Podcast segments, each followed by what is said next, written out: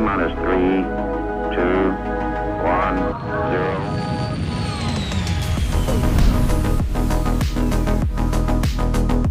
Hello, everybody. Welcome, welcome back, my space friends. To I, I always say that my space friends, and it makes it sound like I'm saying my space friends. If you still use MySpace, welcome to the podcast. We don't discriminate. But today it is actual space friends.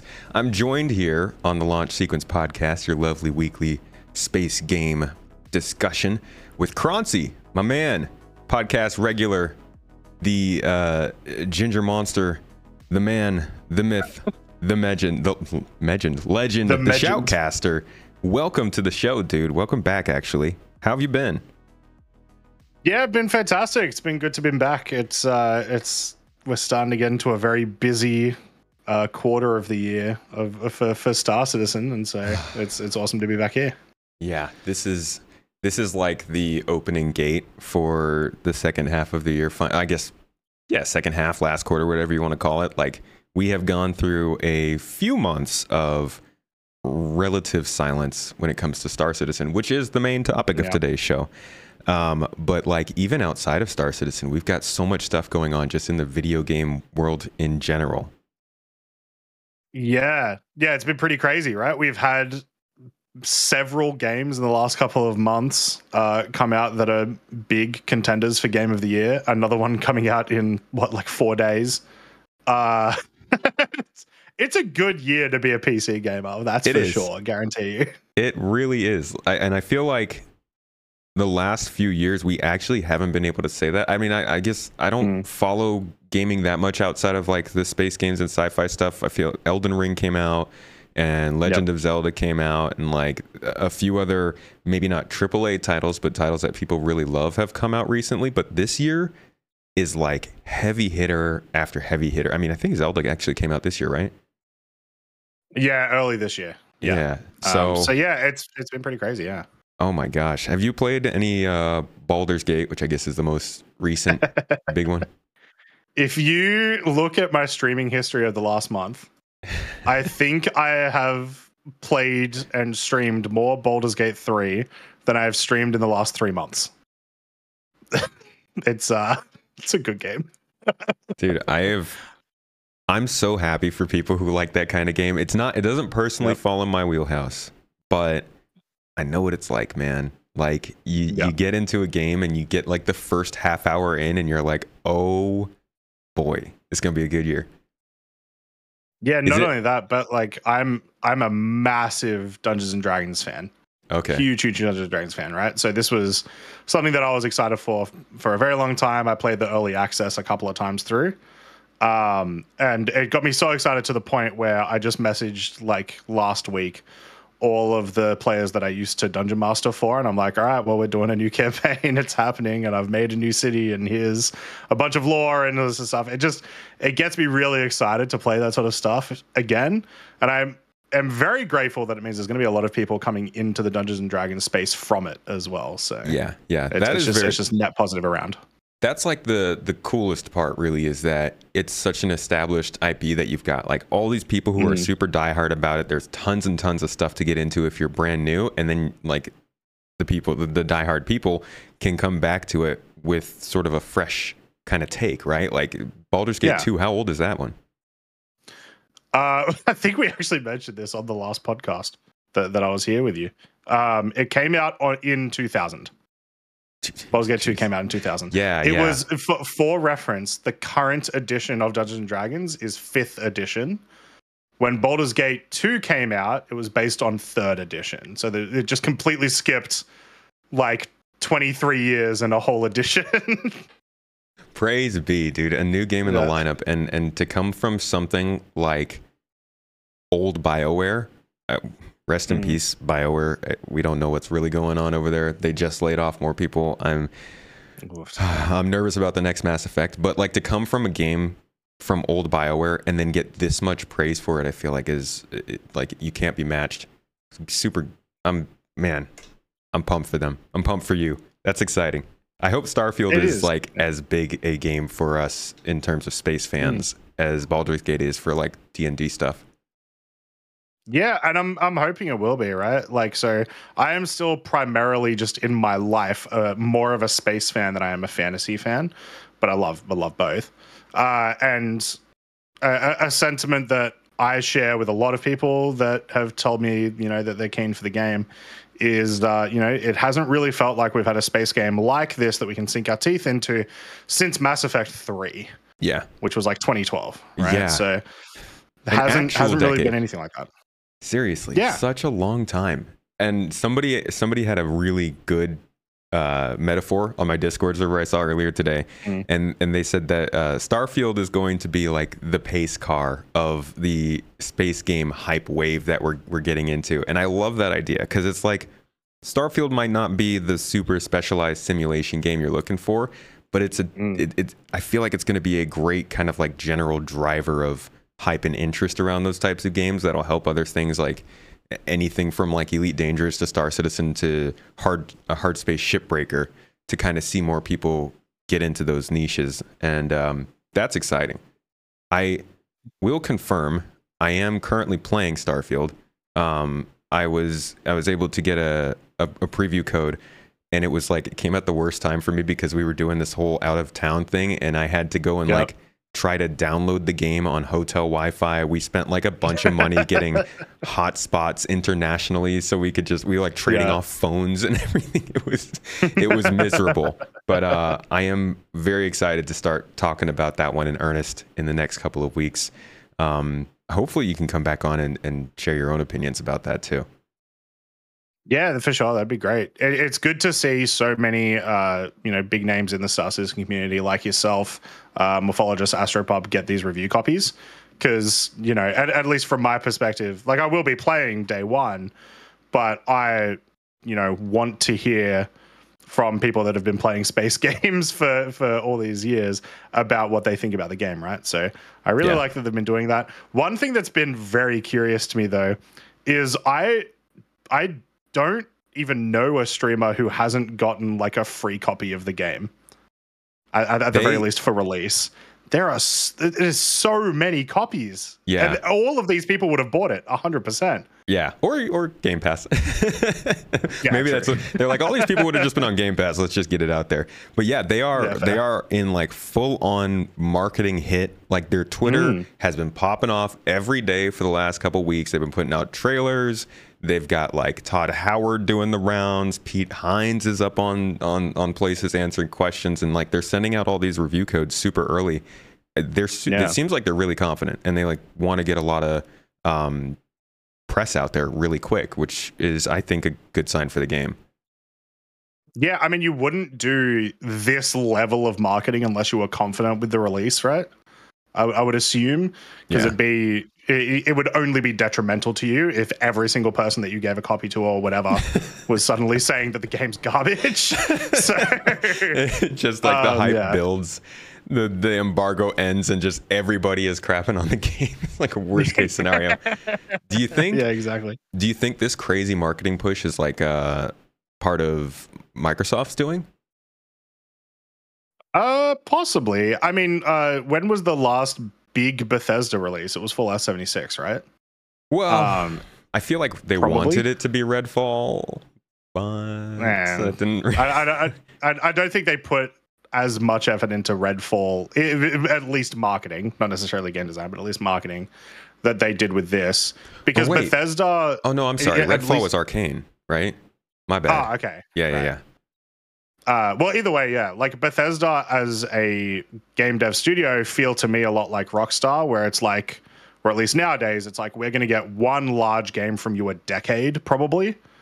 Um, and so they want to make sure that people are playing it. They're going to put as much Yeah. investment into it as they can, so that they can then release Starfield seven more times over the course of the next ten years. I want to play Starfield on my augmented reality glasses, please. Thank you. Like everything that possibly could come out in the next. i- i- Do we have what's that new folding TV briefcase laptop thing? I want it on there. That something from Gamescom or something. I don't know. Yeah, I think um, it also is kind of detrimental to them because now people just keep comparing their releases to Fallout 76, and you're like, well, that's not that's not what they're good at. Like it- that Yeah. just wasn't a Bethesda game. I mean, I, I no offense to people who love it. I've heard it. It is a good game. People enjoy it. Had a rough launch, but Mm. like when it comes to Bethesda, I don't think about Fallout 76 for what makes their games good. And luckily, unlike other studios like BioWare we were talking about earlier, a, a lot of the Bethesda team is still around from their older stuff. Yeah. Yeah. It's it's uh it's very interesting. Um I think one thing that's sort of important with that regard as well is just like because because Fallout 76 comes up all the time, right, in the discussions, because it was really bad, as in like like the effects of the game and, and what happened was really bad. Not Yeah. necessarily the game was really bad. Um and and it sort of just like absolutely backfired. Uh, but it was, you know, it was a mix of different things, right? Like it was the the actual people working on Fallout 76 were more or less new studio people. Um, the uh, the the idea of the game was incredibly different to anything they'd done in the past, uh, other than just what the IP was. Um, and so it was kind of if things were going to go wrong, it was going to go only very wrong. Yeah. And so yeah, I don't I don't think it's a I don't think you really make the comparison with that. The the more appropriate comparison is Fallout 4. Uh Right. and and yeah, so yeah. Or like you like you said before, I mean, I- I'm really gonna just keep probably thinking of Mass Effect Three, like the Mass Effect Yeah. series in general, as as my bar for where this game should be. And it's a decade old, so it's kind of hard to do that. But like as far as gameplay and sort of expected experience, I feel like Mass Effect is still the standard bearer. As you said, it's like the last big Yeah. space game we got. Did, was that a was that a big one for you? Did you play through the whole trilogy? Yeah, so um I back when we used to borrow video games from the store, uh I had old like Blockbuster. bought- yeah, we had we had one in Australia called Video Ezy was like our equivalent essentially. Um and I went to Video Ezy and uh, got Mass Effect 2. I hadn't even played the first one. But I got Mass Effect 2 and then played like 40 hours of that over the course of like two weekends.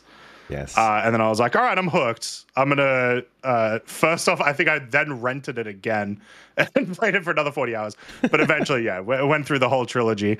One of my favorite series of all time for sure, uh, especially in terms of space game. My favorite series of all time.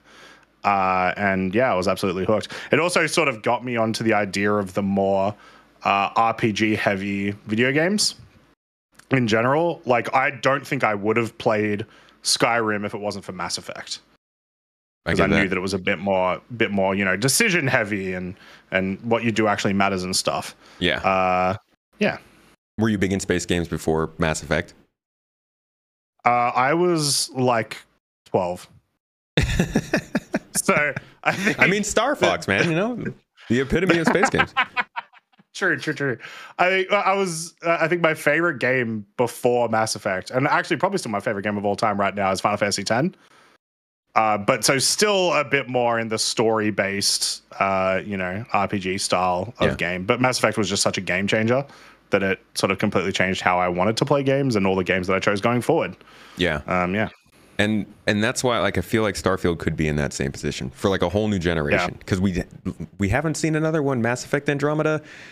I- I'm sorry, but I don't think that that really counts. Like some people really loved it, but it wasn't the tentpole Yeah. that the, the genre needed. That did you Yeah. like that game? uh, I tried to get into it. I think I played three hours and then put it down. I was just like, eh, I'm gonna go get a refund. Mm. but I'm just not like, like I didn't like hate it, but I was kind of like this is taking too long for me to get excited about. Doesn't have the same pull as the original trilogy did. Go play something else. Yeah, I I'm pretty sure I beat it, but the fact that I can't remember is is very telling to me, and it's actually kind of disappointing, man. I I really hope that they can get back on course with the next one. Yeah, very daunting for a story game for you to not remember the story. Yeah, man, that's just not good. I actually don't know if I beat it now that I think of it. That's not great. That's not a. I don't like that. but yeah, so Starfield's coming out this week. Um, Mhm. Baldur's Gate just came out. A lot of people I've seen excited for Armored Core Six. Is that is that on your list? It was almost on my list. I was supposed so before 320 came out, I was supposed to be taking a week off this week uh, in preparation for Starfield, and also the fact that I just played BD3 for so long. Uh, and then as part of that, I was like, I might check this out finally because I've seen lots of good things about it. I like the idea of mechs, but I don't know, you know, I've never played this style of game before. Don't know how I like it. I'll give it a go while I've got time off. And then 320 came out on for me Saturday morning uh, or Friday morning.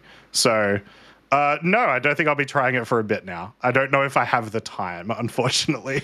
Yeah, man. Gosh, it is. That's a good problem to have. Let's let's be honest. Like that's. Oh, I love it. What else? What else is coming out this fall though? I I know we're missing something else. Um. Um, there's a new Spider-Man that's coming out, I believe. Okay. Um, which unfortunately only on console. So rip me. I, I, the only console I have is Switch. Um, but I have played the. I did play the other, the, the original Spider-Man, and that was fantastic. Huge, Yeah. huge fan of that game. Great series. And somebody mentioned uh, Um, yeah. in chat Phantom Liberty, Cyberpunk DLC. Yeah, yeah. Um, that'll that'll come out at quite a nice time actually, because I feel like I'll probably have finished at least one playthrough of Starfield by the time that comes out, and then it's like you know I'm going to be in a bit of a Starfieldy mood. I'm going to be in a bit of a space mood. Uh, time for another Cyberpunk run through. I've I've only done one full playthrough, and it was after all the the majority of the bugs had been fixed. Right. Uh, so that'll be an interesting one for sure. Is, have you played much Cyberpunk? I have a I have a fun history with Cyberpunk, man. I okay. it was it was almost like I would say it's not quite at Starfield level, but it was it was up there in terms of like hype for me. I've been a huge Deus Ex fan. I love the cyberpunk genre. I wanted to see it kind of mm-hmm. explode, like blossom. And I was like, okay, Yep. this game comes out. Other companies start to see the success. We start getting more cyberpunk games. Maybe they announce the the final part of this latest Deus Ex trilogy. Like we could see a mm. new rush with with this sort of game. And then it came out and it, it was a good game for for some things. I think as a full-on RPG experience, it fell short in some places, and Yeah. then obviously with like the launch problems it had, it really took the wind out of the sails. But they've they've stuck with it. They've done a decent job bringing it back. I still don't think that it is as stable as I'd like to see. I still have some problems. I started a playthrough like two months ago. Um, and I've definitely been enjoying it more. I've gotten more interested in like building my character out, and making money, and checking out quests and paying attention. I like slowed down, and it's been a better game. But I'm I'm excited to see what they do with this whole 2.0 update. You don't have to buy the DLC to get it. They they're kind of redoing a lot of the gameplay. So I'm interested to see what that is, and hopefully it is more along the vision of kind of what they wanted to sell with that first game. Um, I am Yeah. all in on that IP moving forward because, like I said, Yep. it's cyberpunk, you know, and Mm. just like with Starfield being sort of a tentpole for space, it's nice to have another AAA game that's doing the same for that genre. So I'm excited for it. I don't know if I'm going to play it as much as something like Starfield, but definitely looking forward to it.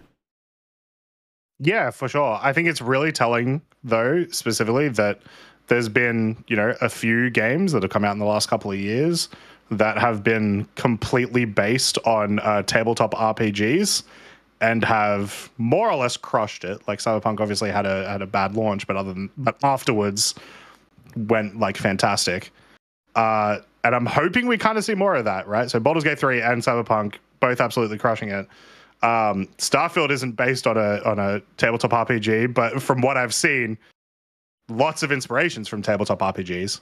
Uh, yeah, yeah, yeah.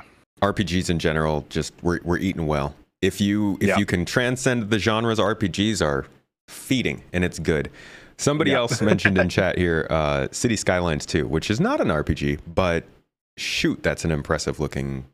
Like, I don't know if you ever played the. Are you into city builders?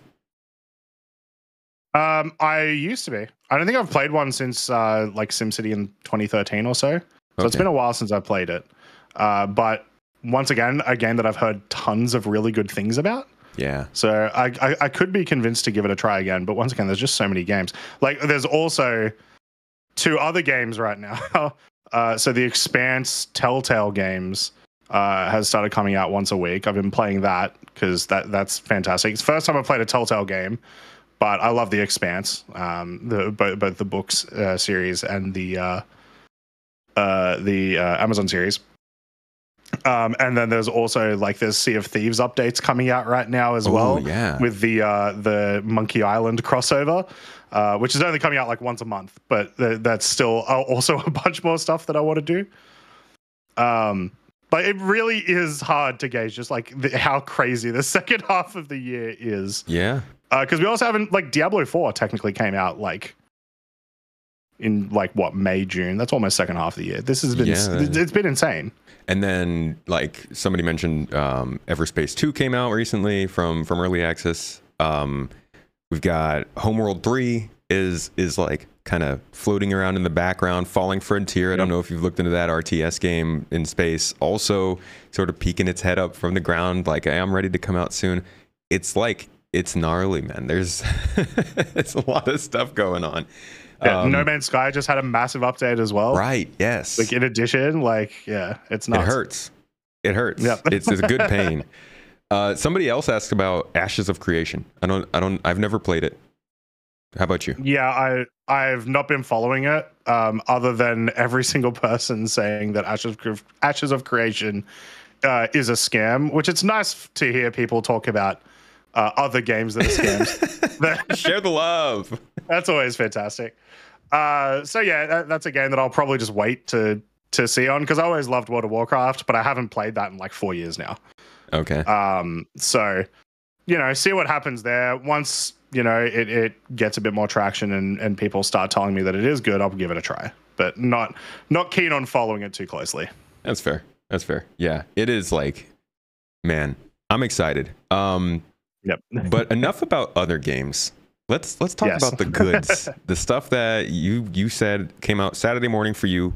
Star Citizen 3.20 is in the PTU and boy oh boy, I think it's more exciting than than a lot of people were thinking. Now, We talked about this like a month or two- or two ago and we came to the conclusion that this was going to be a pretty solid update for certain type of people but now it's out and i'm seeing a lot of excitement for what people are seeing even from people who weren't originally excited for like arena commander. Let's dive into the details of this one. What's your opinion so far Yeah, I came into this patch uh, expecting it to be, I think I said on the podcast last time, I expected it to be a patch for people like me that are really keen to to play stuff on Arena Commander and you know get into racing and uh, and and do these the you know new unique modes and stuff. yeah Uh, but I, th- I originally thought for the majority of people it's going to be an extremely minor patch, and then everything I'm hearing from people is they're absolutely loving it. People are having a hell of a time, regardless of what kind of player they are. Um, so and yeah, and I'm one of those people. I've been having a great time. The the arena commander modes are fantastic. I have been I have played so much Gun Rush, which is such a classic of the like FPS genre yeah and I've played it in so many other different games, but it just feels nice to play in Star Citizen. It very much felt like uh, playing Halo 3 with my friends back in like 2006 or whatever. Um, and so that that was that was really nice to feel. Uh, the uh, master mode stuff, uh, unfortunately, there's some bugs in it at the moment that have made it a bit hard to test. But at the very least, um, being able to see how CIG want like the maneuverability to ship of ships to kind of feel like in the future has been interesting. Um, but there's you know that's one of those things that has you know tons of testing in the future. It's been really good to be able to do tank battles and it not take an hour and a half to set up. That's been quite nice. especially coming from the tank battle maestro here Yeah, yeah. I've done quite a few tank battles in my day. It feels nice now that all I need to do is uh, you know, get into a group. So so that's good. Um uh, and then the uh, the stuff in the PU uh, is a bit more impactful than I originally thought. So first off, the Hull C exists now. Um, it is there. It is buggy as all hell, but hey, that's it's wave one, wave two. That's what we expect. But the extra things that have come with it, like the you know extra sized uh, cargo containers, which we now have like nine variations or so on, uh, or maybe it's a little bit less, seven or something, uh, and having them be in salvage missions, having you know, you know it actually impacting uh, you moving the cargo. Now you don't have to move like 400 boxes. You're just moving, you know, 20 or 30 Um, that's quite large, so that's quite good. And then in general, uh, P like the PES stability has felt quite good because this is the first uh, this is the first brand new build patch, if that makes sense, uh, since 318 because 319 was on the on the 318 um, uh, like not hardware. That's not the correct word. Framework. Uh, code base. Yeah, code base. Yeah. So th- th- this new code base, and it and it looks like they've done a good job. They- they- they- at the very least, wave one, wave two, PES has been uh, working quite well. So it's been a fantastic two days. Let's hope it continues. I was gonna say like that's it's dangerous to have a good two days in Star Citizen. Then it hits you with just a bad week. So let's talk. And I got called to prayer in the background. You guys know the drill. Um, Yep. Let's talk a little bit about the Hull C and the the cargo updates Mm-hmm. because I actually haven't really seen much about that. Do you remember specifically what sizes they've added? Oh yeah, you tested my memory. I think it's we now so we have the one obviously, and then I think it's 2, 4, 8, 16, 24, 32. I believe those are the box sizes. Okay. Uh, and all of those at the moment, all of those can be handled with the uh, tractor beams, the the regular handheld tractor beams, uh, which you know they told us a couple of months ago that temporary measure until we get you know um, uh, like tractor beam rifles and ship tractor beams that sort of thing. yeah. Um, so yeah, that's been quite cool. Um, the Hull itself, I don't think they gave it enough credit when they showed the uh, ISC on the Hull C of the interior. The interior design just feels so nice, so clean, very utilitarian. Like practically no space is unused, which is exactly what you want for a for a ship like that, right? Like we're not in an origin Hull C here. We're, we're trying to make sure that every part of the ship is getting used. So they did a really good job with that. Uh, and they've also got like a lot of spots that you can tell are supposed to be used for um, uh, like future mechanics, like engineering and, you know, the spots for fire extinguishers and stuff, right? And it can So, dock uh, right yeah. with stations. Yeah, it, it uh, yeah, it came with uh, ship to station docking. Um, the only sort of complaint I have about with the whole Hull C thing is just the the way that we have to load and unload cargo at the moment. Um, firstly, it's a little bit buggy, so it's my, my opinion of it's a bit skewed. But you essentially have to dock with the station, store your ship, buy cargo, uh, get your ship back out, and then fly it to a specific location in space, which all just feels like five steps too many sort of thing. Um, and it is, I, I believe they did say, you know, this is supposed to be a temporary solution, but they've put a lot of work into this temporary solution. So I don't think it's that temporary. Um, but it's obviously extremely early days. It, once again, it's been two days. So Yeah. yeah. It's it is really nice though. Like you said, the interior of it. When I saw that ISC, I was freaking so excited to see what the inside of it looked like because all the shots that they showed, like the elevator shaft section, looks so nicely detailed. It looks like the nicest interior I've seen in the game in terms of just like the construction of it. And it sounds like you might be confirming that. Is there anything else that compares? Uh, I mean, not really. When was the? I guess the Corsair would have been the most recent ship that we got that had like a fairly decently sized interior. Yeah. And I guess at least in terms of how much detail they put into it, it's pretty comparable. But it just looks more polished because it's MISC versus Drake, I guess. Um, but yeah, and then uh, the, I mean, the funniest thing about the Hull C is everyone complaining about its shape, which is very funny. uh, it's it's MISC. I mean, when when the company that makes those shapes for all of those ships makes another ship of that shape, why are you surprised? Y'all seen the freelancer, right? Yeah, Come on. exactly. yeah, that's uh we like we like our silhouettes. We're all we're super mature gamers though, you know. We're never going to point that kind of stuff out. No, of course. We're not going to use we're not going to use salvage lasers to cut uh inappropriate shapes into other ships. We're above that. yeah, yeah. We're Don't worry children about us. in public, anyway. um the the different size cargo crates Are those spawned and or used outside of the Hull C? Yes. Yeah. So the whole system um, is, has the, the different size cargo uh, crates in mind. So um, let's say you get a, uh, I'll use like a Hercules as an example, and you buy two SCU of waste and four SCU of scrap and eight SCU of whatever it is. Uh, it will provide you those boxes. And it will also, like, you know, if you buy 237 SCU of something, it will calculate what is like the least amount of boxes that I can make uh, and and put in your cargo grid. And so that's been really cool too. That's nice. Yeah. Um, yeah, yeah, it's been good. That is definitely. I think that that kind of stuff is like right on the line of what we were wondering. Like how Mm. how much are you guys actually doing with the cargo update? Because it's been a little soft. The information they haven't given us any like No. exact statements. So that's nice to hear um, that that's going on in the PTU. I'm, I wonder though when we do finally get the tractor beams, because they've talked about how they cut it off based on the size of the box. But I, I also wonder because they've talked so much about mass, if it's going to actually be mass related. Like, can I lift 32 SCU of feathers with my handheld tool? Do I need a, a ship tractor beam for that as opposed to like 32 SU of water or something? I think at, at the very least, what they should do, just for ease of you know not overcomplicating it, is yeah, just just put like a a hard point of like up to eight SCU you can use your handheld. After that, you've got to use your your, your rifle or whatever. Yeah. Um, because like yeah, yeah, they've talked about you know it's all about mass, but size matters a lot in, in this regard as well, right? So.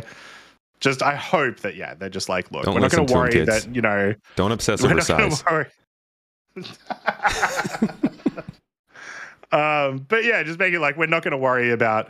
Well, actually, weevil eggs weigh uh, you know half a pound versus titanium or whatever. Well, Because it's just it's just you know pedantics at that stage. But then it gets kind of fun, right? Because like, what if you, what if you're like on a moon and you're loading your ship and it's all good, and then you get to like Yeah. a, a full-on planet where gravity is higher, and suddenly you can't unload your ship, and it's like, crap, I need to go find a bigger tractor beam for this because suddenly everything weighs a ton more. Uh, Tomato, you might be the only person in the world that wants to be punished like that. That is. Uh, Oh no, I'm not, I'm hiring people for that. I'm not going to get punished. I want to see other people get punished for it. I'm just going to be sitting in the back laughing and explaining it to YouTube, going, "Look at this simulation. I won't be touching that. No, no, no, no. I just want cargo haulers to yeah. suffer." I do wonder though, um, because we could see the case of uh, maybe ev- eventually once we do get the uh, you know the tractor beam rifle or whatever, that maybe 32 SU boxes can only be ship tractor beams. I do think that that is a real possibility. Uh, that will very much change the dynamic. I mean, Yep. already the dynamic has changed in 320 in that you know if you want to do uh, piracy or you want to do salvage, uh, like for cargo, uh, you're not taking a Cutlass Black anymore. Well, that's that's what a lot of people were doing before, you know, because you only have to worry about the one SCU crates. Now, if you're finding, you know, a 32 SCU crate of really any material, because that's just a lot of stuff, and it's usually going to be worth taking. Um, yeah, that's not fitting in your Cutlass. So it, it's that whole that whole thing has changed completely. It's interesting. Yeah, yeah. we're gonna start seeing a bunch of pirate hull C's. Y'all are gonna have to update your Yeah. paint, CIG. I want I want a, a hull C with a skull and crossbones on the side now. Or just make me let me paint it, please. What is um how big physically is a 32 SCU box? You said it doesn't fit in a Cutlass Black. What would you say is the smallest Yep. ship you think it would fit in? It is literally 32 times the size of a one SCU box. Like they're very accurate size wise. So I, I have no um, I think they're headspace to to visualize that. if I'm not mistaken, I believe a one SCU box is one meter cubed. Yeah. Um, I, I we've, we've got DJ Bunton in chat. He might know the actual answer. It's like 1.25 meters because they actually calculate the, be, the yeah. thickness of the casing too. It's it's a Yeah. lot. yeah, so a little bit, a little bit larger than a meter cubed. Uh, so yeah, you're looking at quite a large box, right? Um, and it is longer than wide, obviously. So, um, yeah, I don't even think you can, based on the size, I don't even think you can fit it in the door. Um, but I would have to try again. But the length is more the issue. Oh man. See now this is where like the the immersive stuff starts to come in and then you come up like you come up with a way to attach the 32 SU box to the top of your like your cutlass or your Pisces even Yep. you just using your Pisces as a little transport. Just hanging out the back of the back of the boot with the the ramp down as there's like half a 32 SU container about to fall out. It is the next version of Does It Fit? I love it. More mini games for the SC community. Lovely. All right. So the C is finally coming to the game. I feel like that's that's kind of a highlight. Maybe Arena Commander is kind of the highlight. Um, what's the performance like in Arena Commander from what you've seen? Because that is, I think, one of the biggest things everybody is is interested in knowing. Like, how is like are people going to be able to actually play it now? Uh, yeah, it's a bit so. Un- unfortunately, I can't.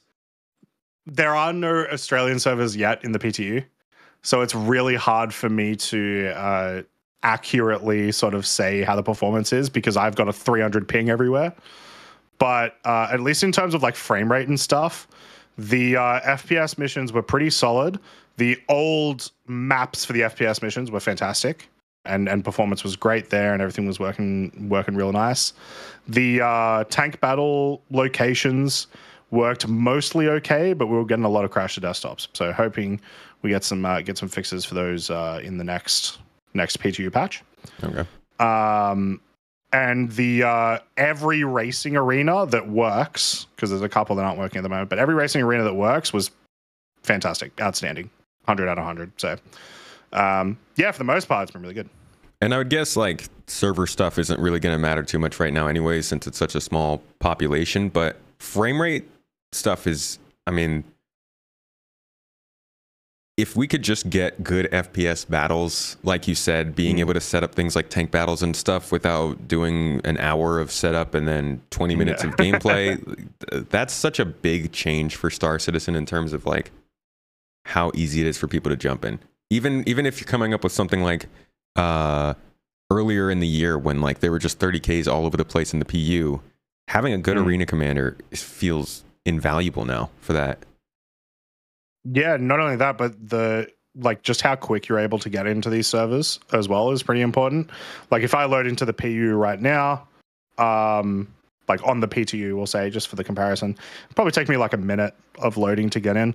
Uh, Arena Commander takes maybe five to ten seconds, so it's just like it's super quick to get in, right? Which once again makes sense. You're not loading as many entities, but the point is you're getting into the action pretty quick. Yeah. So I think we are going to see a lot of people playing Arena Commander, especially because of all these new modes. But um, yeah, just it's been working mostly nice. Still think that could end up being a standalone game at some point. Give us that. Yeah, where are we, when are we going to see it on Steam? Yeah. Arena Commander on Steam. Just call it Battlefield 2142 2. Um, I'm also like you mentioned the what is it called? Gun Rush, they call it in their version? yes. That is, Yeah. gosh, that's such a fun game type. And I, I would say that Star Citizen's weapons don't quite have the interest that, for, for me, the game of choice in that instance is Super Fiesta from Halo. And, and Mm. like Halo is up there, like top five games of like weapon feels and, and fun of using weapons. So I won't say that it's going to be the same experience, but just being able to go through that kind of like fun type of game and run into people with different weapons and stuff sounds like hours of wasted time if it runs well. Oh, for sure. I mean, one of the best things about it is like, you know, yeah, you start off with your pistols and then you move on to SMGs and then LMGs and stuff. But the last like four or five weapons are so drastically different and hard to hit with that it actually makes it really uh, not nerve wracking, but you get really anxious trying to get those last few kills as you know people are running past you at insane speeds and you've got to try to kill them with an Atzkav which if you've tried to snipe anyone with an Atzkav is already hard enough. You usually have to get like three or four shots off on them. Um, but then you're rewarded right with like a railgun or whatever. Uh, i think the Atzkav might be the last one but like th- th- those last few guns it makes it a lot of fun. There is a nice little easter egg about what the uh, or, or at least just like fun thing about what the last weapon in the mode is, uh, which I won't spoil. But make sure you guys go out and uh, and play that one because that is a fantastic weapon. That's fun. I, I will ask this: Did they tease it in an Inside Star Citizen episode? They did, but I don't believe they showed it. Oh, okay. Okay. Yeah. I look forward to checking that out then. Any other highlights in Arena Commander? I've heard that like it's snappier and the UI is is nicer. Is that something that Yeah, yeah. popped out to So yeah, yeah, brand new UI and lobby system. Um, so at the moment we still can't do like a private private lobby. We can do kind of like a semi-private lobby. Uh, but yeah, much easier to navigate, a lot more uh a lot more current, I guess. The the old system it was just old. It felt old. It felt, it felt uh, eight years old. yeah, exactly. So it's a little bit nicer in that in that sense. Um, my one complaint about it would probably be sometimes images are too big. Like sometimes I do just want either no image or a smaller image or something, just a little bit. Like I'm not 97. You know what I mean? I don't. I don't need to zoom in that much sometimes. Uh, but other than that, uh, that's been really good. Yeah. And this is going to be good for you. I mean, you are one of the shoutcasters of a lot of the events that take place. Uh, fighter flights coming up. That that does that take place in Arena Commander or is that in the PU? Uh, PU still, PU still, Okay, because okay. uh, u- usually we try to uh, not do events in uh, PTU if possible. Um, yeah, but the, like I said, we're still kind of semi lobby anyway. It's uh, we can't go yet. Ho- hopefully, it'll happen soon, but we can't go yet. We just want these four people on this in this uh, mission or whatever it is. Random Mhm. random people can still join. So um, so when you say semi, that removed first. you just mean like So- people can join into a party together, but then their match make. Pretty much, yeah. So you you can create a lobby, uh, but then other people can still join your game from their matchmaking. So if you completely fill a lobby, like let's say you're doing a gun rush, I believe the maximum amount of people is twelve. I think you can get twelve people in your lobby, and then if you do a hey, let's play a gun rush, yeah, it's only going to be you guys. But Okay. if there are any open spots, then other at the moment other people can get in. Um, and I know that they have the intention of bringing in private lobbies, like full 100% private lobbies. Yeah. Uh, just not in there yet. That's all. Man, I really hope if anybody in chat can confirm, uh, maybe Bunton, I, I do hope that they're trying to get that in for live, but maybe that's something they have to do for a later update because private lobbies would be huge. Absolutely. Gosh, that'd be great. That's that's like I think the most important thing people were hoping for, and it's a bummer that it's not there, but uh, it sounds like they're on the way. Yeah, and then for us as well, uh, spectating is like another big one that's currently not in there, um, but like another one that they're trying to get in, uh, which will also, yeah, once again, help with a lot of events and whatnot, as well as just like it's always kind of cool when you see like, oh, hey, here's two really, really good, you know, PvP dogfighters. I can see that they're fighting. I just want to go watch what they're doing, sort of thing. So, Yeah, yeah. uh, yeah, once that comes in, it'll be good. Oh my gosh, and the machi- machinima that people are going to make. Not only is it Yeah. like you can get cool spectating cameras and stuff, but it's also in Arena Commander, which means it'll be a lot smoother, better frame rates, and all that kind of stuff. It's Yeah. just exciting, man. That's good stuff. Let's yeah, see. very much so. Yeah. Um, I am looking to see what else is in this update that I'm missing. We got some mission stuff.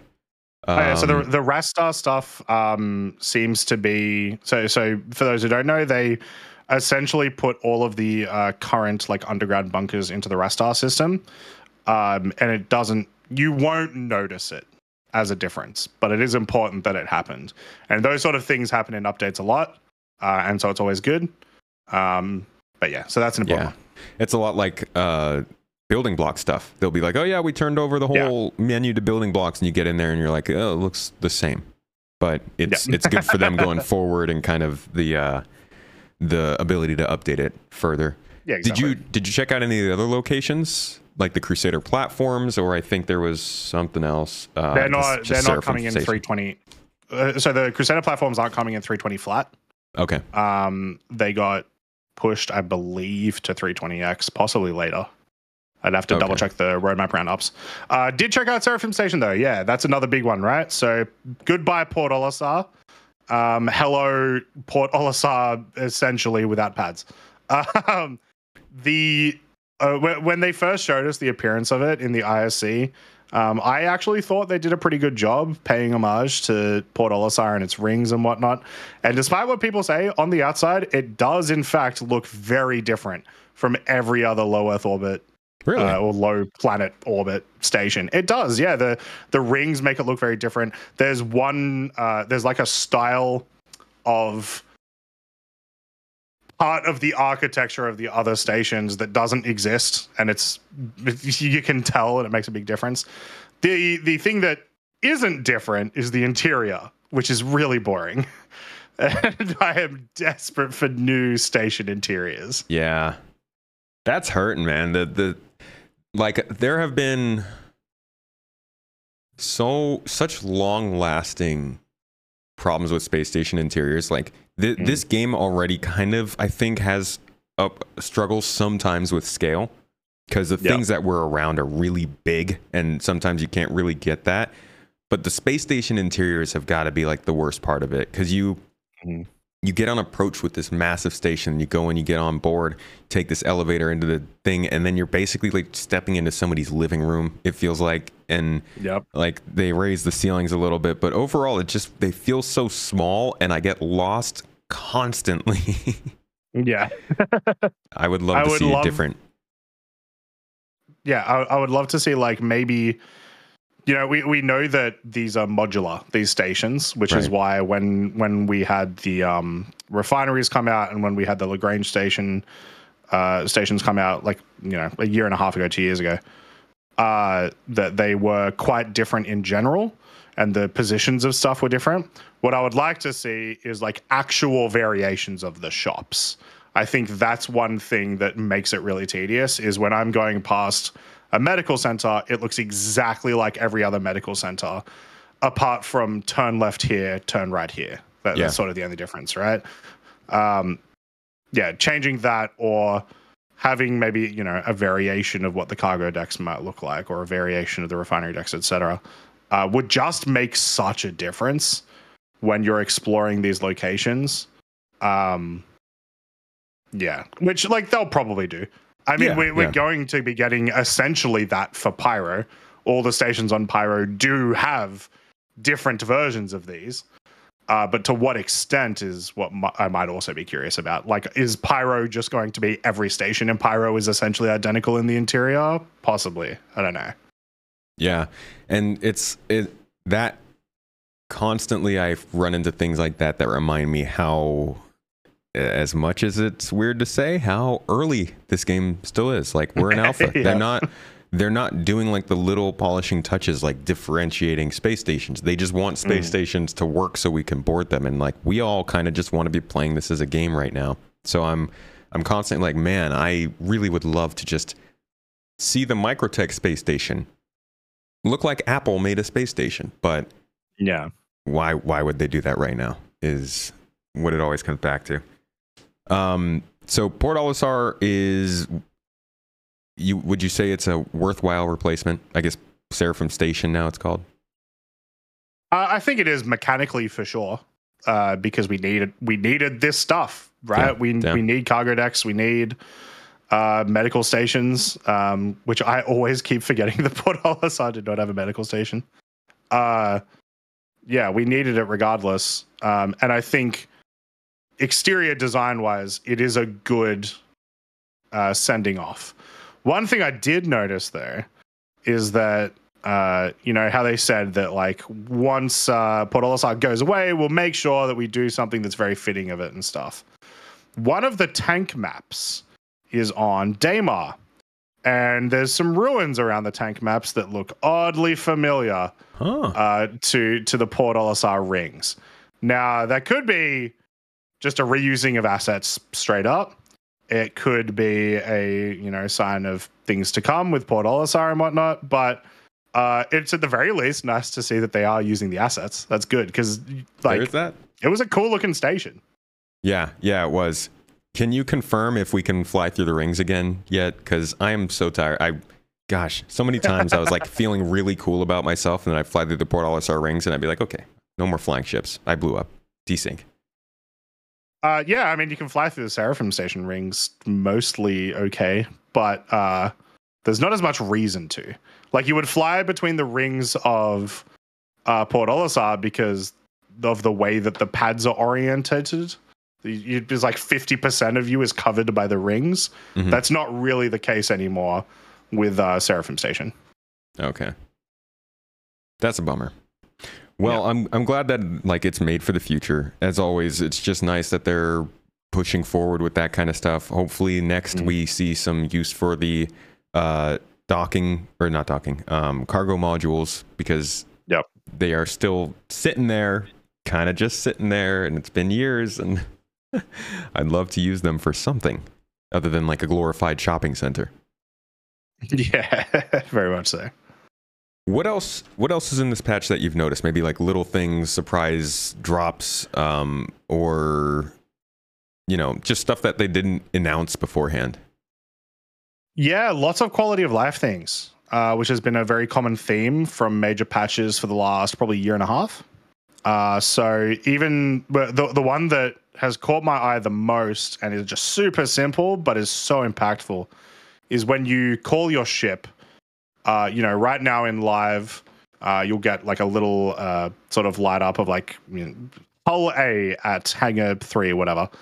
Uh, they've just made it like much easier to read. They, they've sort of changed the font. It doesn't uh, have like crazy amounts of glare coming from the lighting, and they've got a little nice little drop shadow behind it. They've done a lot of small things like that with the UI, uh, which is just great. And we're going to immediately forget that it happened, but I'm glad that it did.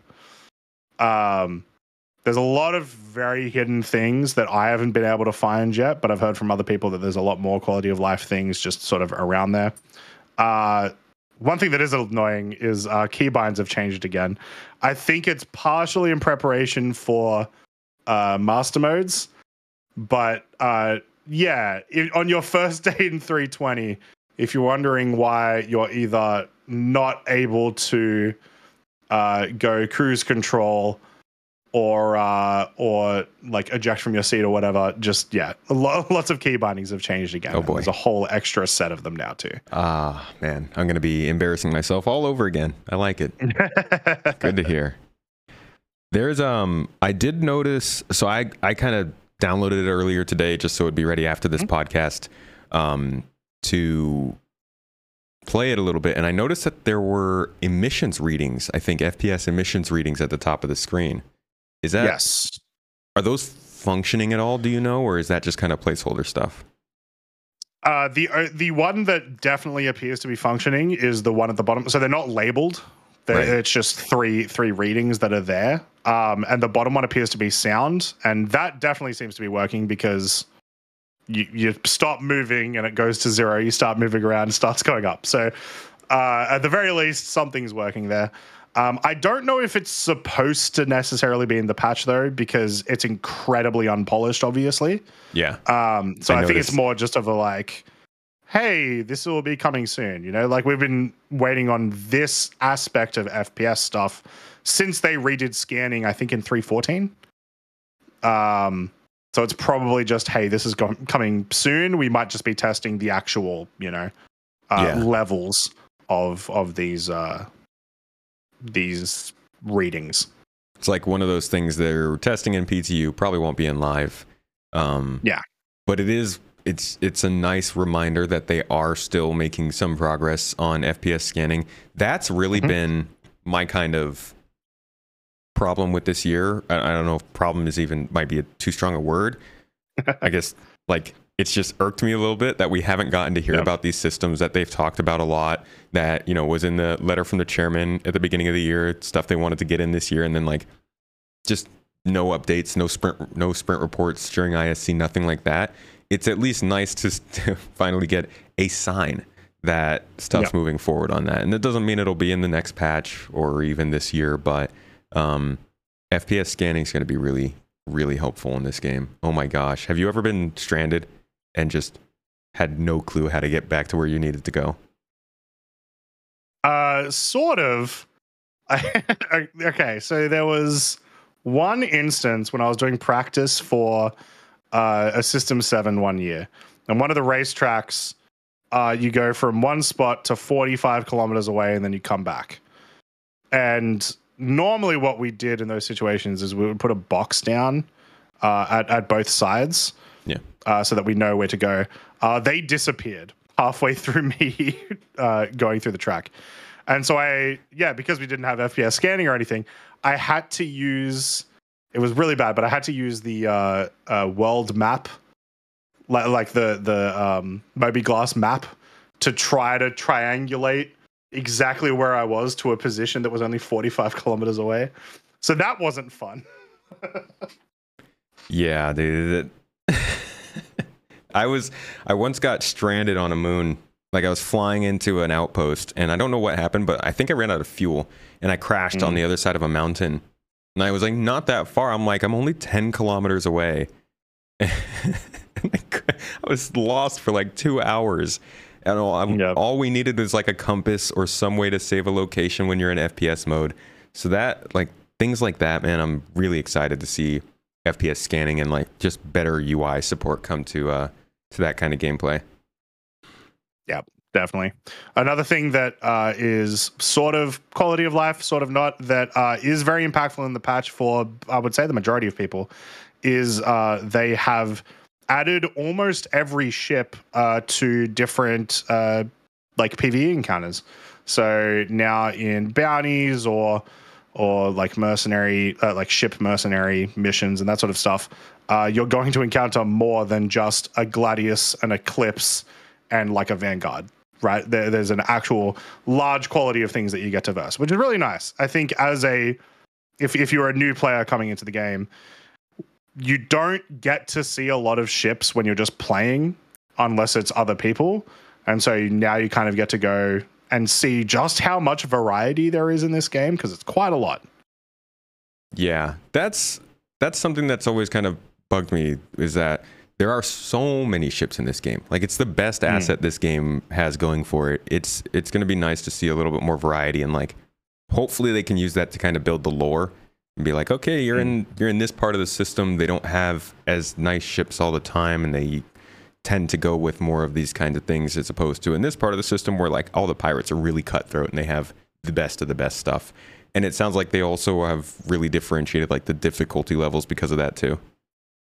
Yeah, they added in a, a- like an extra difficulty level because I believe uh, previously like HRTs and VHRTs were practically the same, uh, with like one or two ships different. Now there's like a full full level that's different, um, and then yeah, once again you're just adding in all these other ships into those levels to make it uh, a, a higher variety anyway. So.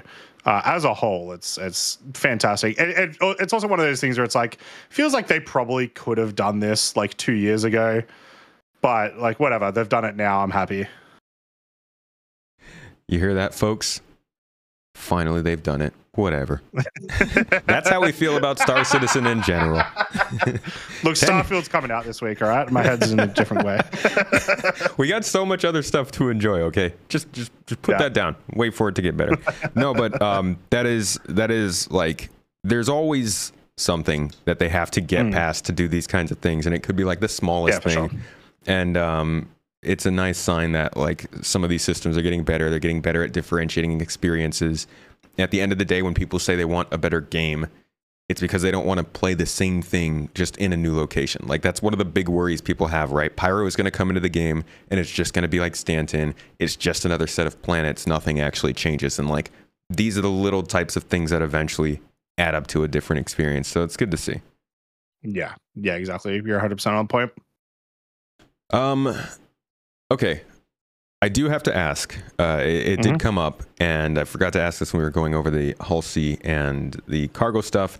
Were there any changes whatsoever to commodities, economy, anything that would inspire people to start loading Cs for full of stuff and actually putting in the effort to do station to station trips? Is that something that we can even tell yet, or is that kind of still up in the air? Uh, there's definitely changes. However, um, some of the changes are a bit too volatile. Uh, like there's lots of things that are far too drastic and stuff. Uh, one example is um, if you go and do uh, the mission in Wake of Disaster, the salvage mission, and you go and loot cargo wise, you go loot the cargo from those uh, those ships, uh, you'll end up with probably over 30 million UEC worth of cargo, uh, which is chump change. It's no money at all. you can barely get a Uh, med pen. Yeah, it's, it's- look, inflation has hurt all of us, unfortunately. uh, uh, so that's you know that'll change. Um, the commodities that you can buy and sell at stations, like yeah, has has changed. The the amount that you can buy and sell has changed, and once again, probably in some cases too much, in other cases not enough. So that's a thing that's just like we won't know really how the uh, the the I, I don't want to say economy because it's not really economy. I guess we, we don't know how that gameplay loop will be affected until we get to at least open PTU. Because I feel like at that point, you know, usually open PTU, those sort of things don't change. Uh, so give it a sec for now. However, uh, they're definitely doing stuff, is the positive thing, right? So Yeah. expect it to be the case that you will be able to do trading with your Hull C. Don't expect to fill up all 4,600 uh, SCU with like uh, with gold or something, but you'll be able to make decent profit regardless. That is a, that's very good news. Like it might it might end up being broken, but just the fact that they're actually doing anything with it at this point Yeah. To possibly support the Hull C is good. Hopefully that means in the next patch or two we can also start to see like cargo missions from planet to station, like hmm. specific things that are needed to be transported like that, as opposed to just go anywhere you want, carry whatever you want. That economy changes are always much appreciated. Yeah, very much so. It, it does make me think though, because they've talked about how they still do want to overhaul the economy soon, like really soon. Not TM. soon TM. No. Soon, soon TM. It's the, double, soon. Oh Uh, boy. So, like, it does make me wonder how much these changes are going to matter soon. But like, uh, at the very least, for 320, you'll be able to do stuff. Okay. Cool. That's fun. So, overall, uh, what is your opinion of 3.20 in terms of like where Star Citizen updates land? Obviously, 318 was a huge one. I think the previous big one before that really was like 315 with like the inventory changes and stuff. And then, you know, decent changes throughout the patches in between those. But like, where does 3.20 sit for you from what you're seeing in this early stage? The patch itself, I think, is better than most. Um, and a lot of that comes from kind of the hidden implications uh, from what we're getting that, that you're going to be doing in 320. Uh, the only thing that could sort of make this patch uh, as good as it can be is uh, if we get some sort of new dynamic event. I think uh, before the end of the year, uh, we've been a bit lacking on those those sorts of things for a while now, um, and we know that the mission team's always working on that sort of stuff. Uh, because you know you, you will hop into the game. There'll be lots of people playing Arena Commander. There'll be lots of people, uh, you know, doing trading and piracy uh, and mining. There, there's been some mining updates to make it even better again. Uh, that have sort of been a little a little secret.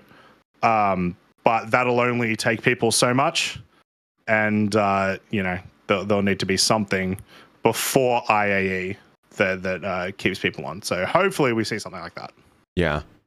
Yeah, definitely it, it feels like a a good update. Mm. But outside of the arena commander stuff, which isn't really PU related, not necessarily the kind of update that keeps on giving. But I I, I hear exactly what you mean. Like the stuff with the cargo, different size cargo boxes is nice. Um and actually specifically something we didn't really go over just yet, the ground vehicle improvements are also possibly Yes. going to help Yeah. dif- differentiate the experience. Have you gotten to drive things around and see how that feels? I have, yeah. Uh, it's completely different for a lot of vehicles, so it's it's hard to sort of gauge which ones I, I like at the moment. Uh, for the ground racing community, some race tracks are going to change. Um, the the Daymar Rally is going to be a very different beast now as well when we get to that next year, uh, which is where you see these vehicles most. You know, people aren't often taking out But actually, I guess you know Ursa Rover when you're getting out of prison uh, feels a lot better now. Just in general, it's not faster or anything like that. Just kind of feels like it should. So they've done a lot of stuff like that that's really good. Um, but uh, yeah, for the racing community, who are the ones that are going to be, you know, op- operating these vehicles to their extent the most, uh, kind of at a we're not sure yet. We're not sure how we feel about it yet because there's the whole we have to relearn everything, but that could be good. So it just needs time. Yeah.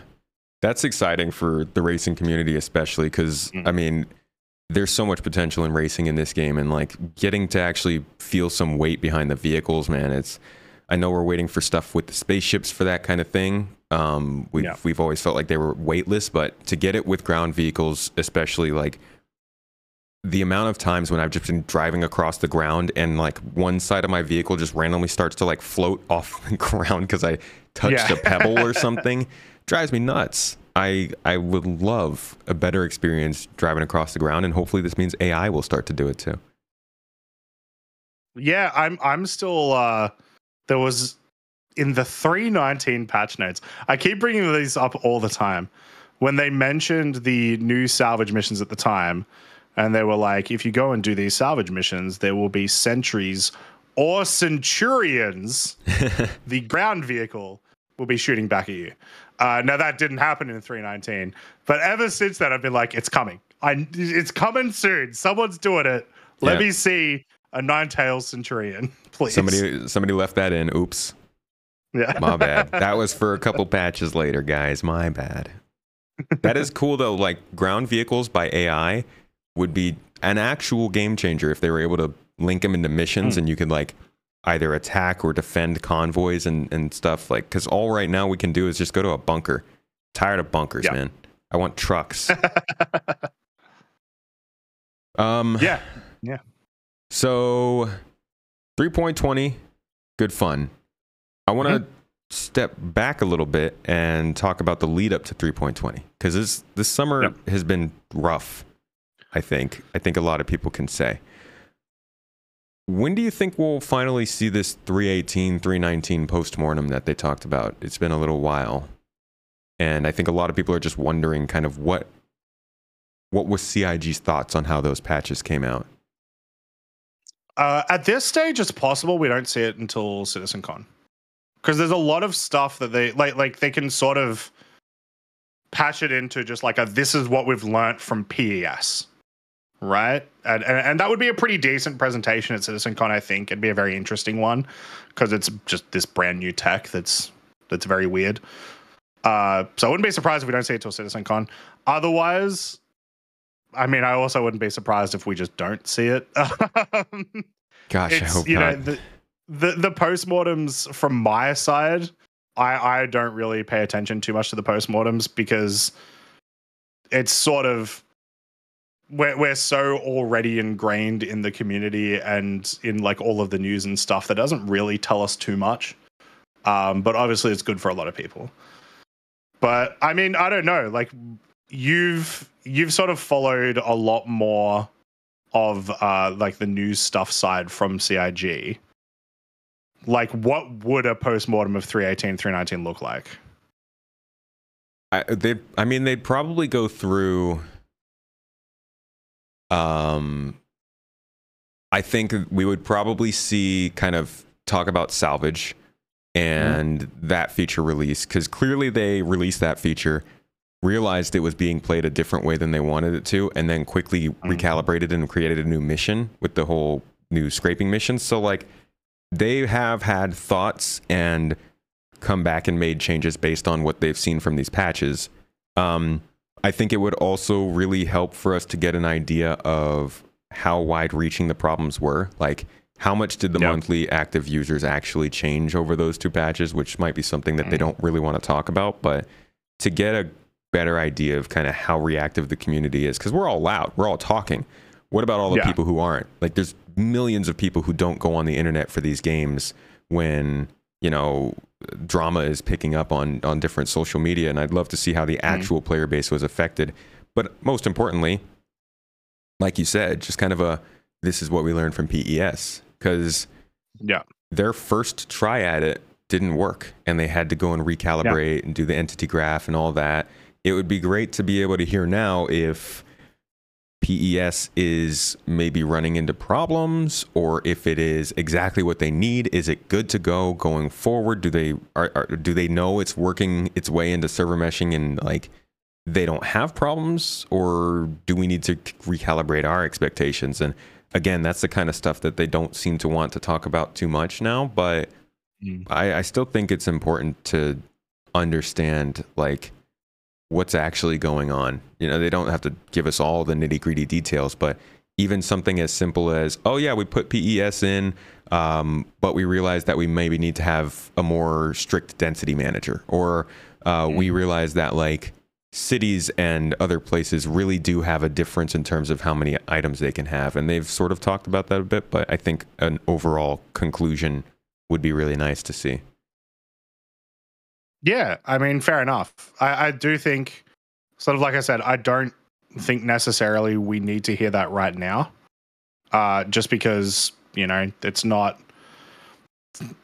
It's not that it's not relevant right now, but it's all of the focus right now is going into Citizen Con. It's going into 320. Yeah. Um, and there's a lot of other things that I like. I would personally love to hear from them. But if we can get something at CitizenCon where it's like, this is how PES is going, this is how it's going to integrate with server meshing now that we have a better understanding of it, that sort of thing, I think that's probably the best way to do it. Yeah, I think packaging it with whatever official communications they want to have about server meshing would be a good Mm. a good step forward. Because we haven't heard about that either. Yeah. like we've been waiting for that that part two of uh, meshing together for a little while now, and I Yep. think, I, I mean, uh, clearly they've had to have made progress, but they're waiting Mm. for something before they reveal it to us, and that might be CitizenCon. Yeah. I mean, it's only two months away. It's really close. And I Yeah. keep forgetting that too. yeah, we're right around the corner. And, Yeah. and and with 3.20 coming out now, and like 3.20 X patches coming out in between now and then, we actually do have a decent amount of stuff to kind of look at and, and talk about up until then. I don't think 3.20 is going to be live until like mid September at this rate, and we don't even know if they are going to run into any other problems. So, like, there's not a lot of dead time in between now and CitizenCon anymore. Yeah. I would say with 320.x, I don't think we're going to see it before CitizenCon. No. Um, based on, uh, you know, 318, well, 318 was a bit of an outlier, but based on 319 and before everything, 317 and whatnot, uh, PTU tends to be, you know, a month, month and a half. So uh, it's actually possible we don't even see uh, this patch live until uh, like early October. Um, at which case, one thing that I do sort of have a theory of, and is sort of like one of our part of our one of our topics, is I do think 320.x is going to be the IAE patch, especially because look at some of the things that got pushed into 320.x. It's a lot of ships. You know what happens at IAE? They release ships. So I, I- I think that's a pretty solid prediction that that uh, that's when we're going to see that. And I think something also that's important to talk about there is like 3.20.x or point point one. Like there's a, Yeah. there are a lot of jokes and sort of memes that go around, um, partially because of like the 3.17 cycle and how many dot patches there were. And then I think when 3.19 came out, people were like, "Oh, it's 3.18.1 or whatever." And Mhm. going forward, people are kind of like trying to attribute the fact that there are 3.xx patches to something changing in development, but that's been the case for almost every patch going back till like 3.1, right? They they generally are always putting out a stabilizing patch in between major patches or stabilizing or, or some other feature. Um, I, I don't know. I would have to check back essentially because so I, I don't recall uh, uh, uh, until 317. I don't recall any like decently sized like content patches in between major patches, if you know what I mean. So, like, yeah, there's always the like, hey, we're putting a patch in because there's 30Ks happening every 30 minutes and we're fixing that. But until 317, fr- f- from when I started until 317, No, that's that's a fair I, I didn't quite notice that. they usually weren't very content focused. So that Yeah. that is a fair point. They were there, but they were generally for like stability or, or glitches or Mm. something like that. Um, what else do you think we might see for the rest of the year? I mean, if 3.20.x is going until November, like you say, um, Mhm. that essentially puts 3.20 into our Q3 patch. Are you thinking they'll drop another one in December? Uh, maybe another .x, possibly. Um, like I said, I think we're probably going to see another dynamic event. We're definitely going to see uh, some small locations and missions, probably still by the end of the year, uh, from the uh, like Montreal team, uh, because they've just been they've been putting them out like crazy. Uh, and and 319 doesn't have any. It's like, oh, okay, interesting. Yeah, Are you sitting on a pile this time? Maybe who knows? there were. Uh, yeah. We're still we're still waiting for those. Um, Oh, so sorry. I think I misspoke. No, there, there's none in 320. There was in 319. Sorry. right. Yes. The Yeah. Montreal stuff. Yeah. We're still waiting for those derelict outposts that were originally supposed to be in additional ones, yeah. 319, and then they were supposed to be in 3.20. We're, we haven't seen them talked about yet. Um, do you think that might be in a in an X patch towards the end of the year?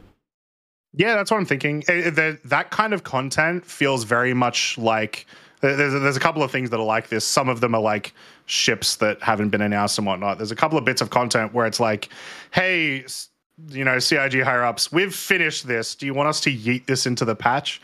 And I feel like those, you know, locations, ships, they sort of fall under that uh that umbrella. And we know that they've been working on additional uh derelict settlements, right? They've been working Yeah. on the like microtech drug farm was was one of the, one of the ones that uh, sort of pointed out to me when they showed that in ISC. I, I believe it was ISC. So um, yeah, I've got to believe that they're working on some more stuff like that. Uh, I don't think we're going to see any other major major content though. I don't think we're going to see any other major features. Um, I don't think we're going to see any uh, major locations or anything like that. I think it's just going to be, you know, some missions, which is awesome, some ships, which is guaranteed to happen, um, and then yeah, maybe some minor locations. That's fair. That's fair. Do you think that we're on the kind of up and up now? Like I said earlier, the the summer was rough for a lot of people. Um, many people have taken a break. We talked about taking breaks and like you know it, it can be good for you, especially at a time like this. Probably a lot of people are just going to wait until 4.0. But do you think that we're kind of on the back kind of uptick in terms of morale in the community because people have been uh, not very happy? Or, or do you think Citizen Con is going to come and go, and people are just going to be like, okay, it's it's Pyro again? I can't wait till Pyro presentation 2025. Um, I think the the morale definitely has gone up just because this patch looks cool and there's fun things to do and everyone's is having fun. Right, that's a good that's a, a good thing regardless. And I think that will uh, bide people over until Citizen Con. Uh, but as we've been saying for the last like six months, there needs to be some big stuff at CitizenCon. Whatever it is, needs to be big, needs to happen because uh, as fantastic as this game is, as as fun as this game is, um, there's only so long that you can wait on the exact same thing. Like, like Pyro has never been shelved.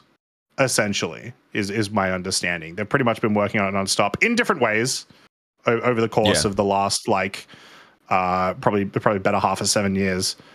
Um, and and same thing with Squadron, like that the, that changed drastically. But once again, kind of like the last seven years, you know, hasn't been shelved. Um, and so we're just constantly waiting for this stuff to to be announced, and that can hurt morale. But I don't think there's any way they're not going to announce that. I will say as well, I think early this year was kind of rough because last year was rough.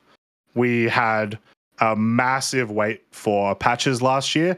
We had a couple of fun patches. We had a couple of uh, uh, we we had some fairly fun content come into the game, but the huge wait for 318 kind of I think drained a lot of people of uh, their excitement for the patch. And then it came out, they got to play it, they had a lot of fun, and then we had to wait for 319, similar sort of thing. And and it just, wasn't that exciting. I think 320 is definitely a uh, it's kind of a godsend that it's this this fun and that it is kind of repairing some of that. But yeah, we, Yeah. we need we need a big citizen con thing.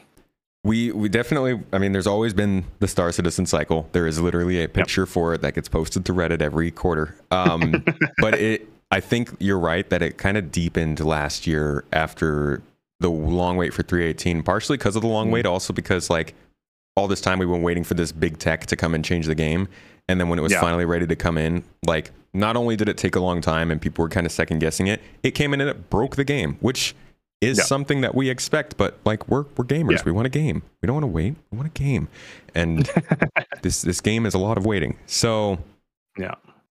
is there do you do you think there is a chance that like we'll see a replay of this year in that 318 came in pes is good. Now we get server meshing maybe at some point. It- guys this is not a date. Okay this is all hypothetical.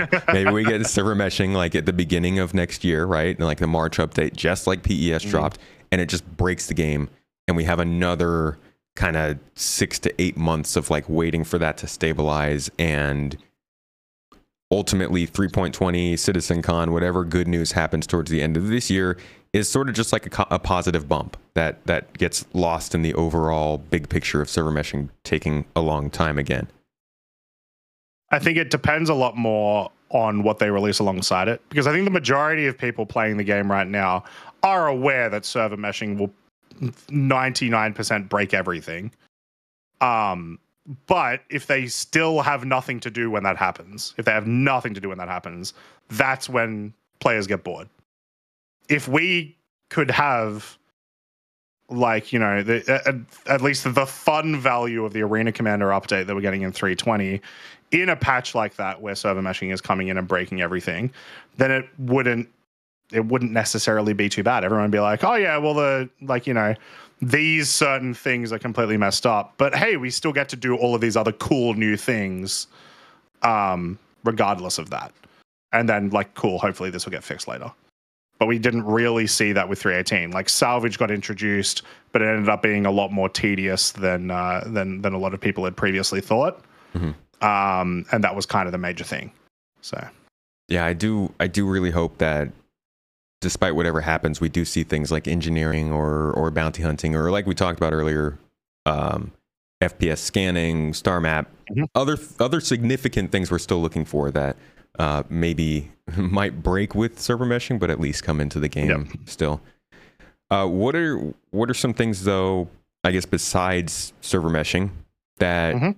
you are hoping to see at citizencon or you're expecting to see Yeah. rather uh, hoping and sort of expecting to see uh, a bit more polished version of the engineering gameplay that they showed us last year because that was all very interesting and, and, and very cool. But we didn't really see it like it was in engine but it wasn't like in universe. So i'm hoping we get to see you know engineering gameplay work as intended. That'd be quite cool.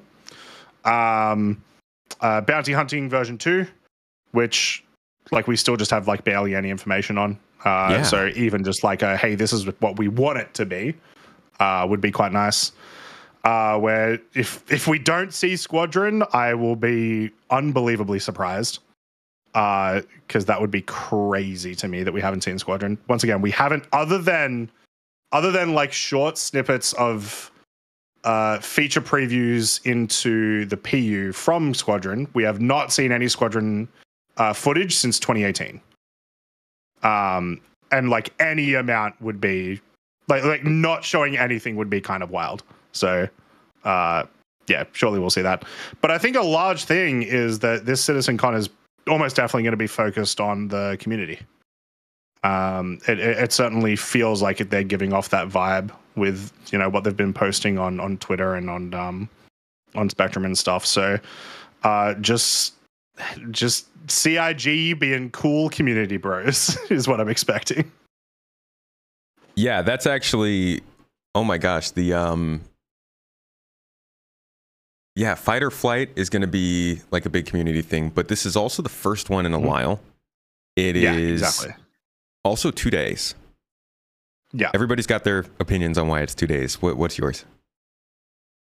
Uh, a couple of things, I reckon. Uh, I do think that they just have more to show, and they want to make it so that it's not just back to back to back to back stuff, no breaks. Here's everything. Like I, I do think it. They just needed to space it out.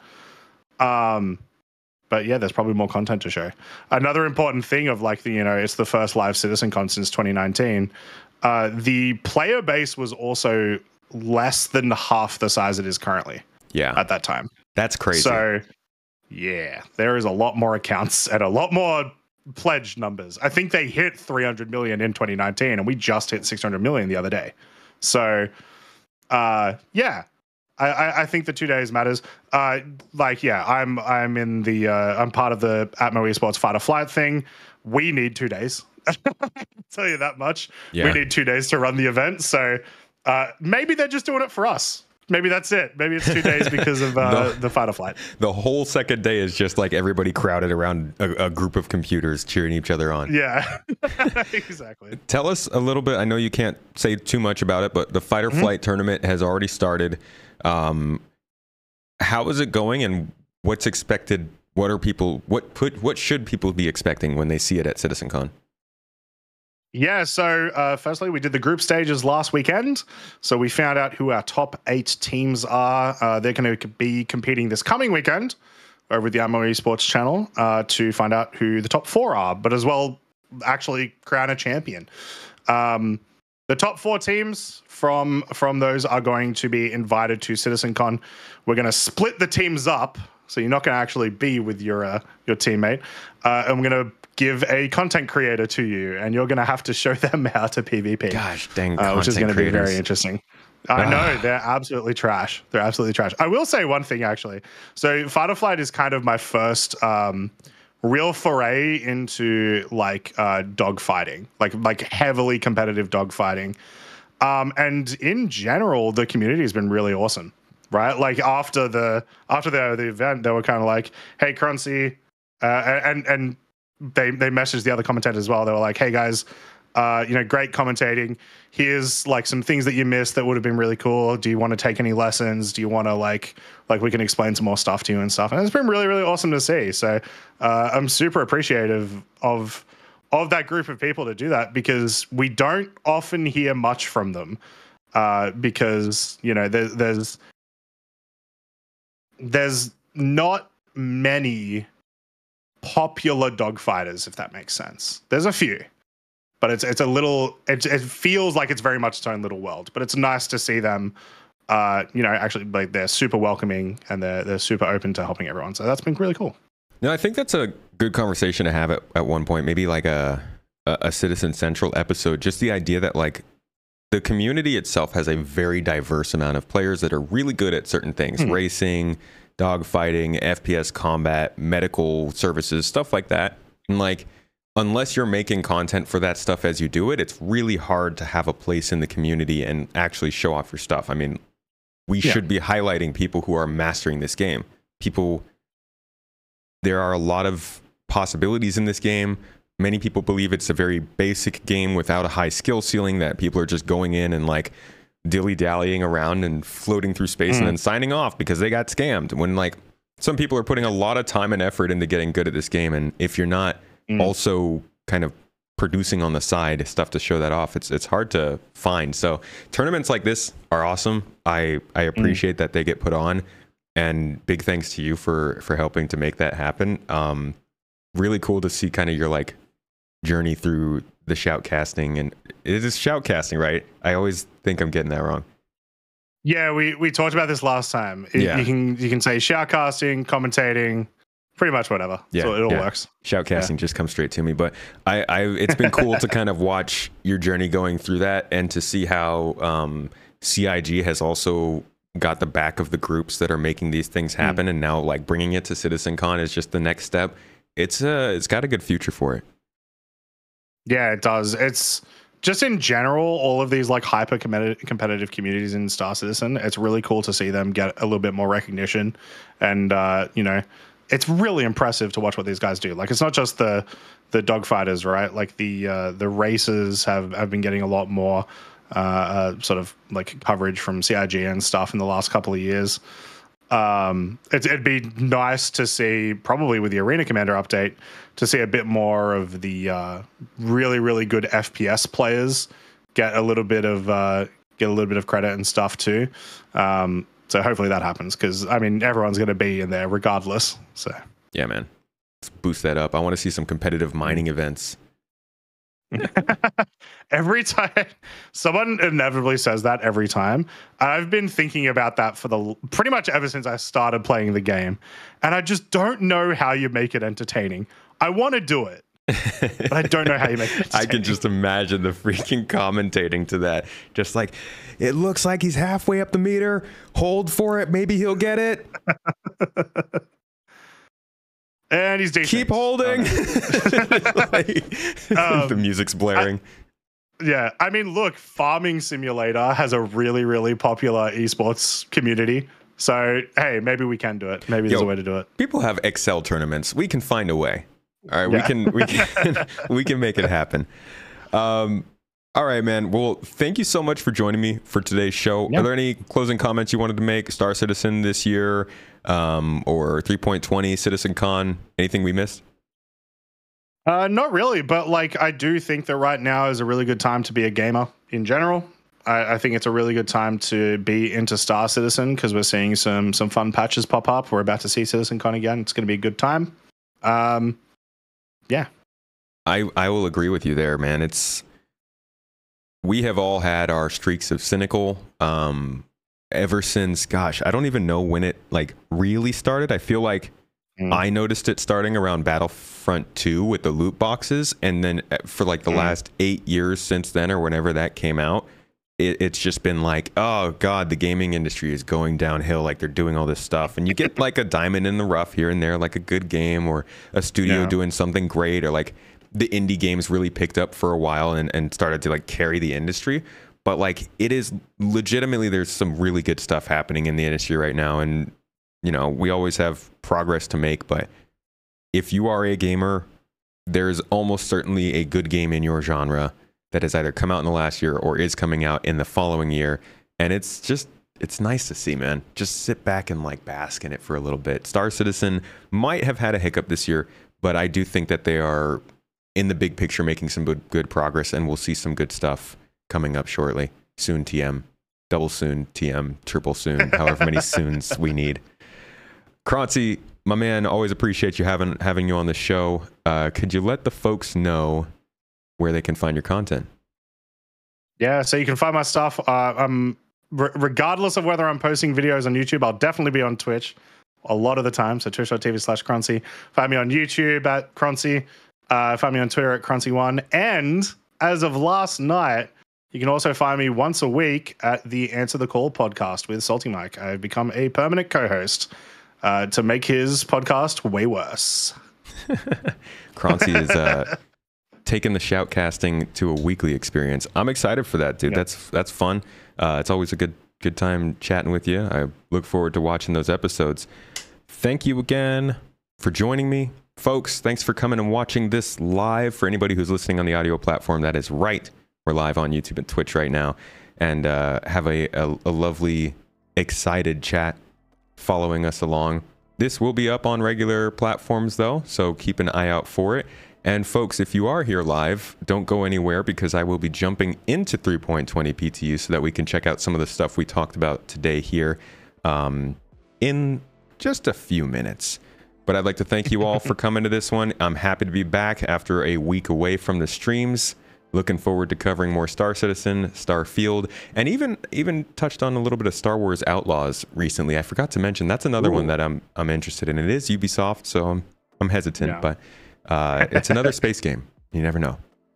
Yeah. So thanks again for joining me, folks. Croncy, thank you one last time, and I'll see you all next week.